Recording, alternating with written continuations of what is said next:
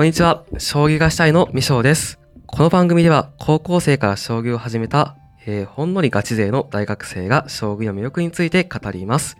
今日はコマテラスでの公開収録ということで、経緯は別でお話しするとして、私が番組をジャックしてお届けします。では、時間が限られていますので、早速始めます。スペシャルゲストをお呼びしております。えーコマテラスのイベント、サンドフェスに出展されている、将棋駒水明制作者の水野さん、将棋ロボットスプくん開発者の浅井さんです。よろしくお願いします。よろしくお願いしま。ますす。はい。それではまずお二人に自己紹介してもらおうと思います。それではまず浅井さんからお願いいたします。はい、えー私はあの伊藤電機の新産業部の浅井と申します。えっと今回はコマテラスで展示している将棋ロボットのスプ君でこちらあのオセロもできるんですけどボードゲームで人が対局ができるロボットというのを開発して、えー作っております。よろしくお願いします。よろしくお願いします。ありがとうございます。それでは、えー水野さん、よろしくお願いします。はい。あの、将棋の駒を制作している水明と申します。あ、本名は水野です。愛知県出身でして、愛知県であの主に駒を作っておりまして、あの漆の文字が盛り上がっている盛り上げ駒というのを中心に制作しております。よろしくお願いしまあすり。がとうございます。ここからは共通の質問でインタビュー形式で進めていこうと思います。はい。では、浅井さんからお願いします。えー、浅井さんは普段将棋を指されますか？えーっと将棋は普段指しません。はい。はい。本当にあの開発始めてからはい勉強し始めて、なるほどですね。もうえっと今、えー将棋ウォーズの5級っていうんですかね。はい。ぐらいでここから強くなるためにはどうしたらいいんだろう悩みながら、えーミル賞の方に転校しました。よろしくお願いしまよろす。しくお願いします。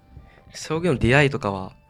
出会いはですね、はい。それこそ本当に開発することになって、はい。で、実はこれオープンにしてないんですけど、はい。なんかよくよく考えてみたら、小学4年生ぐらいの時に、なんか将棋クラブに所属していたっていう記憶が蘇ってきました。記憶が、はい 前世の記憶前世の記憶が 降りてきました。実はね、小学校4年生ぐらいの時には将棋をやったことがありました。おー1年間だけ。はい。ですね。ありがとうございます。それでは続いて水野さんにお聞きします。普段将棋は指されますか？はい。あの、ネット将棋を中心に指します。おー、大津ですか？そうですね。将棋ウォーズで、あの、まあ、1日3局無料で指せるので、はい。まあ、3曲指すか指さないかぐらいで やってます。はい。ありがとうございます。出会いはいつから？僕今27なんですけど、昨日、じゃあ一昨日27になりまして、ありがとうございまありがとうござい す。宣伝します。はい。で、あの、二十歳ぐらいの時にですね、あの、まあ、研大学の研究室、大学というか、まあ、高専の研究室で、あの、将棋が流行りまして、あその時に、まあ、将棋の、あの、世界を知ったっていう形になります。ありがとうございます。はいそれでは、えっと、それぞれにまた聞こうと思うんですけども、まず、浅井さんから、はい。ロボット開発をしようと思ったきっかけについてお願いします。なるほど。これ、えっと、表向きの理由と裏向きの理由2つあるんですけど、どっちがいいですかね？あ、じゃあ、じゃあ、とりあえず表向き。とりあえず表向き。はい。はい。あの、今、結構、えっと、日本で言うと、はい本当に人口がどんどん減ってってて、はい。で、これから、えっと、2030年にかけて、まあ、うん1000万人ぐらい減るっていうふうに言われてるんですね。はい。で、これを補うために、これから、どんどん労働の、うんえー負担部分を、まあ、他に頼るものが必要っていうところで、はい。まあ、ロボットってこれからどんどんどんどん増えていくと思うんですよね。はい。でもうちょっと先になると今皆さんがこう当たり前のように使ってるスマホに変わるものが今度はロボットだったりする時代も本当に先あると思っていてはい。でそういったところがきっかけでじゃあ本当にこうロボット社会が来た時に人とロボットが何しようかなっていうのをまず考えてうんうんうんでそうするとこうオセロとか将棋ってどれだけこうテクノロジーが発達してってもはい形変わらずずっと残ってるじゃないですか。そうですね。だ多分ロボット社会来てもオセロ将棋、まあ、チェスとか囲碁とかはい。ああいうのはこれからも多分続くと思ってて、うんうんうんじゃあロボットと人がそれと、えー対局してする未来も面白いんじゃないかっていうのであの表向きはいつもお話をしてますね。ありがとうございます。えー、じゃあちょっと上向き言ってもらってもよろしいですか？もうズバリ一言で言うとねあのはい。社長が将棋が好きだからですね。あはあ、い、とっても素晴らしいと思います。僕ぜひ、あの、社長大好きです。ぜひ、はい駒を買ってもらいたいですね。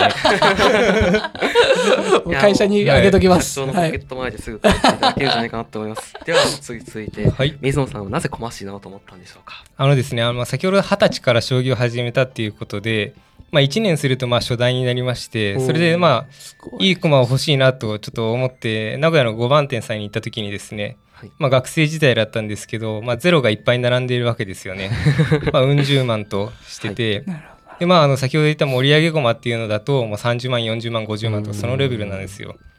でまあ当時はあのアルバイトで頑張ってあの10万円、まあ、それでも結構大金だと思うんですけどそういった駒を買ったんですけど、まあ、どうしても諦めきれずまあその、まあ、21ぐらいの時からあのじゃあもう自分で一回作ろうということで作り始めて、まあ、かれこれまあ45年5年ぐらいですかね経って、まあ、今に至るという感じですね。いやもう行動力が凄まじいですね。なかなかね。作るというあの鉄腕ダッシュ的にあのなければ作ろうっていう 感じなんで、はい、そういったあの性格もあって、まあ、コマ作りを始めました。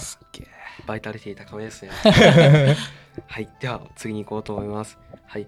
今でこそそれぞれの立場で知名度があると思うんですけどもやり始めた当初大変だったとかそういう経験があればお願いします。ではまず浅井さんからお願いします。大変だった経験ですか？はい。えーっとなんか強い思い出は2つあって、はい。でまず1つはあの会社ではですねこういったロボットでこうはい。オセロをやらせるとか将棋をやらせるっていう、いわゆるこう新しいことをやるっていうような会社では今までなくてずっと60年ぐらいあの半導体っていうはい。IC をずっと、あ同じお客さんに、えー卸してたはい会社ですからなんか新しいこうチャレンジングなことをやる上で必ずこう上の人とかですね周りの人からもあいつら何やってるんだとか、はい。売り上げいつ立つんだみたいな、うん。そういう厳しい声がやっぱあるんですよ。はいはいはい。それが最初はまあちょっとなんていうんですかね本当にこれなんかどうどういつになったら自分としてもこう成果が出るのかとかすごい気にしてましたけど、はそこが一番最初はきつかったですね。ですね。でも今は全く何も思わず堂々とやってるんですけど はい。もう一個は、はい。あの実はこう皆さんロボットってやっぱり精度がいいので、はい。あのまあ、将棋盤とか将棋の駒があって、はい。まあ、自然にもうやっぱりプログラミングでつかめるんじゃないのって普通に思うと思うんですけど、はい。実はめちゃくちゃ地道な努力をしてまして、はい。でそれこそあのうちは、えーロボットに合わせて専用の将棋盤とか将棋駒を作ってるわけではなくって、はい。本当に売ってる将棋駒将棋盤に合わせてロボットをチューニングしてるんですね。なるほどですね。でこれあの水野さんよくわかると思うんですけど、はい。やっぱりこう一つ一つ個体差がまああったりですとかそれぞれ駒によって同じ種類の駒を買ってもやっぱ大きさとかちょっと若干違ったり将棋盤のマス目が若干1ミリ単位で違ったりとかは いがあって。で一番のエピソードはあのロボットが乗ってる、えっとはい。木の板があるんですけど、ありますね。はい。木の板がこう夏と冬で縮んだり、あー。えーまあ、膨張したりとかではいこう反ったりするんですよ。なるほど。そうするといつも取りに行った位置にこうアームで掴みに行こうとすると、はい。ぶつかっちゃったりとかするんですよ。台が反ってこう高さが上がるので。はい。最初プログラムをめちゃくちゃ見直しても一向に解決せず ほどですね。なんでだなんでだっていうのを見てたらはい。バンがちょっと上がってるっていうそう木のアナログのとこですよねやっぱ。そういうのがあって。そのプラスチックとか材質を変えたりとかされてるんですか？えっとね今は木のままでやっててでですね。はい。これはもう本当にこだわりで人がやっぱり触れるものだから温かいぬくもりをやっぱり持った方がいいなっていうのではい。木にこだわってますけどすごく裏ではそんな努力を しております。はい。ありがとうございます。では続いてえーと水野さんははい。コマーシを始めた当初大変だったことはありましたか？そうですね。まああのコマの世界って、まあ、今でこそ例えばあの、まあ、東京とか大阪とか、まあ、転々としてあのコマ市の会っていうのはあるんですけどはい。でそこであの、まあ、教えてもらうっていうのは、まあ、通常の流れにはなるんですけど、うんうんまあ私の場合はですねあのやっぱ自分で作ってみたいっていうところがあってただあのまあ多分あの想像される通りあの将棋の駒の作り方なんて調べても本もないですし あのまあその職人の領域っていうところで、まああの大まかに例えばその木を買ってきて、まあ、掘りますとかで漆を入れますっていうような作り方が載ってるんですけどそのあいあの要所要所のあの細かい技術というかノウハウっていうところは、まあ、全く載ってない状況であの、まあ、そこを、まあ、いい具合のところを見つけて一つのコマにするまでには結構いろいろ考えることは多くてはい。あの失敗は失敗をしてはもう一回作り直してっていう結構そういったトライアンドエラーっていうのは、まあ、最初、うんものすごく多くて、はい。まあ、今でもあの日々あのちょっとこうした方が良かったかなっていうのはあってまあ、日々ちょっとずつ変えていってあの、まあ、今に至るっていうような感じですね。多分これからもまあ満足いく作品は作れないと思うんでプロフェッショナルね。一生高い山に登るみたいな。少しずつ少しずつただ浅井さんと違うところはですね私の場合はもうほぼ趣味でやってるので、あの例えばまあお金を投資したから成果出しなさいとかそういったプレッシャーはないので あの、はい、技術的にそういうあのうんうんうん難しいところはあるんですが、まあ、あくまで自分のペースってい。うで進められてきて、まあ、なおかつまあ一番根底にあるのは駒作りが楽しいっていうことで、まあ、好きこそものの上手なれって言葉あるんですけど、はい。まあ、好きであることがやっぱり一番重要で、まあ、うん。苦労はあったんですけど、まあ、それをまあそんなに深刻には考えず、まあ、楽しく作っていけいけてるのかなとは思ってます。ありがとうございます。いやそうですね。今そ話して聞いてて思ったのが、はい。そう僕そう思い出して、えっと、一回そのミリ単位の調整がはい。駒とか番によってこうずれちゃうのが直せなかった時にあの工場にですね電話して、あのしっかりこう1ミリ単位で揃えて、えー作ってくださいとか、ずれってこうどのぐらい許容してやってるんですかっていうのを問い合わせたことがあって駒の。はい。そしたらいや駒は一個一個顔が違ってこれ工芸品だから違うところがいいんだよみたいに言われて、うわあ確かにでもこっち困るけどそういう考え方なんだって思って納得しましたね。そうですね。あの浅井さんのその話もあってあの今思ってるのはロボットちょっとなんか全然趣旨と違うかもしれないですけど、うん。ロボットってまあなんていうのロボットの世界に人間が行くわけじゃないんですよね、うんうんうん。だからそのきっちり揃ったものの世界に行くわけじゃなくてあくまでもそのいいのはあのやっぱり人間の世界にロボットが共生してくるっていうところで、うんそういったズレっていうのはやっぱりもちろんあの開発者としては大変なんですけどそうですね浅井さんは今回あのそういったところにこだわってうんミリ単位のものもまあキャリブレーションとかうん。そのしてあの対応していくっていうのはまさにあのやっぱ人間とロボットの共生の一つのモデルなのかなとは思ってます。はいめちゃくちゃいいこと言ってくれた僕の代わりに 本当に喋ろうとしたことそのまんまですね。はい、その通りだと思いま。ますす。では、えー、とですね、えーそれぞれコマ師やロボット開発をして、逆にやっていって良かったことみたいな、後からそのコマ師とかをロボット開発をしていて、関係なさそうなちょっと知識とか技術が役に立ったとかありますか？まずは浅井さんから。関係なさそうな技術や知識が役に立った。ああどうなんだろう。うーんいやでも確かにそのいや今の話でもさっき喋ったのと一緒なんですけど、はい。なんかこっちの目線から見ると1ミリ単位に合わせないといけないっていうのが向こうからとってはこう味があるいいものに見えはいる個体差がっていう、なんか一個の物事をこう両面で見てそれぞれの良さがあるみたいな、うんなんかそういう物事のなんか見方っていうのは自分の視点だけじゃなくってもうちょっとこう俯瞰して見ないといけないなっていうのはそこでこう気づいたりとかはしましたね。そんなことないからちょっとかっこよく言い過ぎたかな。いやかっこいいですよわかりますかい いやとっても重要な学びだと思います。じゃあ、コマ師の視点から見て、これをコマ師やっててよかったなってことありますか？ああコマ師やっててまあ得られた技術とかスキルってことですよね。そうですね。はい。あのまあコマ全然関係ないところでまあ冗談的なことを言うとあのはい帳簿の書き方を学べたっていう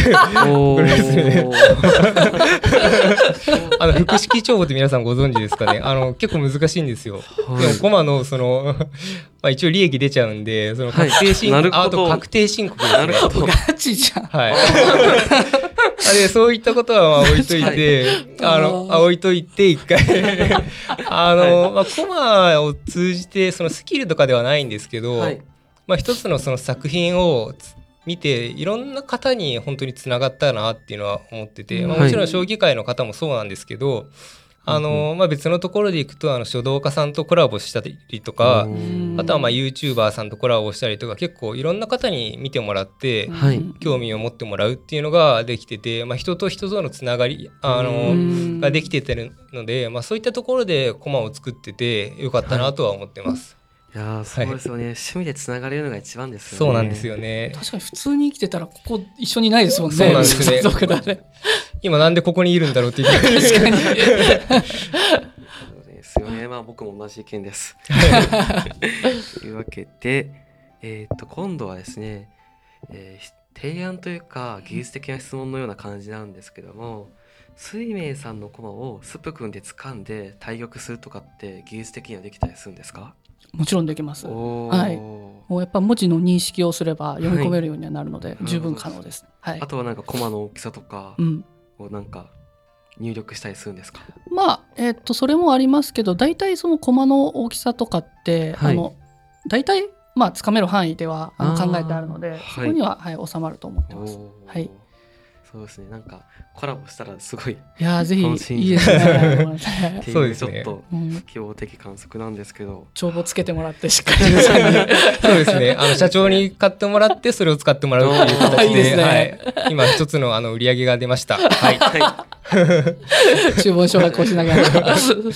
はいありがとうございますそれではですねえ PR も書いてそれぞれ何か宣伝などえー魅力の PR などございましたらお願いします。ではまず浅井さんからお願いします。はい。えっと、まあ、まずここコマテラスのカフェには前回もイベントで参加したんですけど、はい。あのそういったイベントがあるたびに、えーロボットをですね持ってって、え自由に対局ができるっていうものはこれからもやっていく予定ですのではい。あの SNS をやってまして、えっと、スプくんとか、えーロボットスプラウトっていうのを調べると、はい。SNS で出てくるようになってます。そこからいろいろイベント情報を見ていただければいいなって思うのとはい。あとは、えっと、このロボットやってて、こういろんな方、特にお子さんとか、その親御さんとかも来るときに、将棋のファン以外の方もロボットを見て、なんか動きを見てこう可愛いとか、人みたいって言ってくる人が多くてですね。で、そういう声を聞いて、えロボットが主役のえ YouTube ドラマっていうのを実は撮ってまして、はい。1話3分で見られるものなんですけど、はい。頑張れコボタくんっていうふうに検索すると、はい。ロボットが主役の、えっと、ドラマも見れます。で、あの、お金がないので、はい。えーキャストとか俳優さんは、僕とか、その社員が出て、そうで はい、撮ってるので、あの、それもちょっとまあ見応えあるかなと思います。企業ぜひ、PR に一番の皆さでしょうか。ん、ぜひ見ましょう。ぜひ見ましょう。では続いて水野さんお願いします。はい。あの私もあの水明という名前であの SNS、まあ、X とか Instagram やってるて、まあ、X の方が力を入れてるんですけど、はい。まあ、そこではですねあのまあ作品もそうなんですけど、まあ、皆さんあの将棋の駒の制作過程ってあまりあの見たことないと思うんですけど、その制作過程もあの載せてまして、まあ、そういったところで結構反響をもらっているので、まあ、まだ見たことないよっていう方にはぜひあのフォローしていただいて、うん。いろいろ見てもらうっていうのと、あとはあのこうしたイベントとかはですねあの積極的に私参加させてもらいたいと思っているのでもしイベントの主催をされる方とかですねあの例えばまあ小さいイベントでもどっか来てほしいとかありましたらあの全然声かけてもらえれば簡単に行くので、ははい。い、あのぜひあの SNS を通じていろいろつながれればなと思ってます。はい以上です。なんか、あれですよね、お宣伝だけめちゃくちゃしっかり喋ってるじゃないですか。いやいやいやいやそんなことないですよ。ねでは関係者各位の方々ちょっと水野さんと浅井さんによろしくお願いしますということで、ははい。はい、はい、ありがとうございます。えーポッドキャストのエピソード概要欄にお二方の X、旧 Twitter の URL を載せておきますので、もっと知りたいという方はぜひご覧ください。では、えースプ君開発者の浅井さんと水明の水野さんでした。ありがとうございました。ありがとうございました。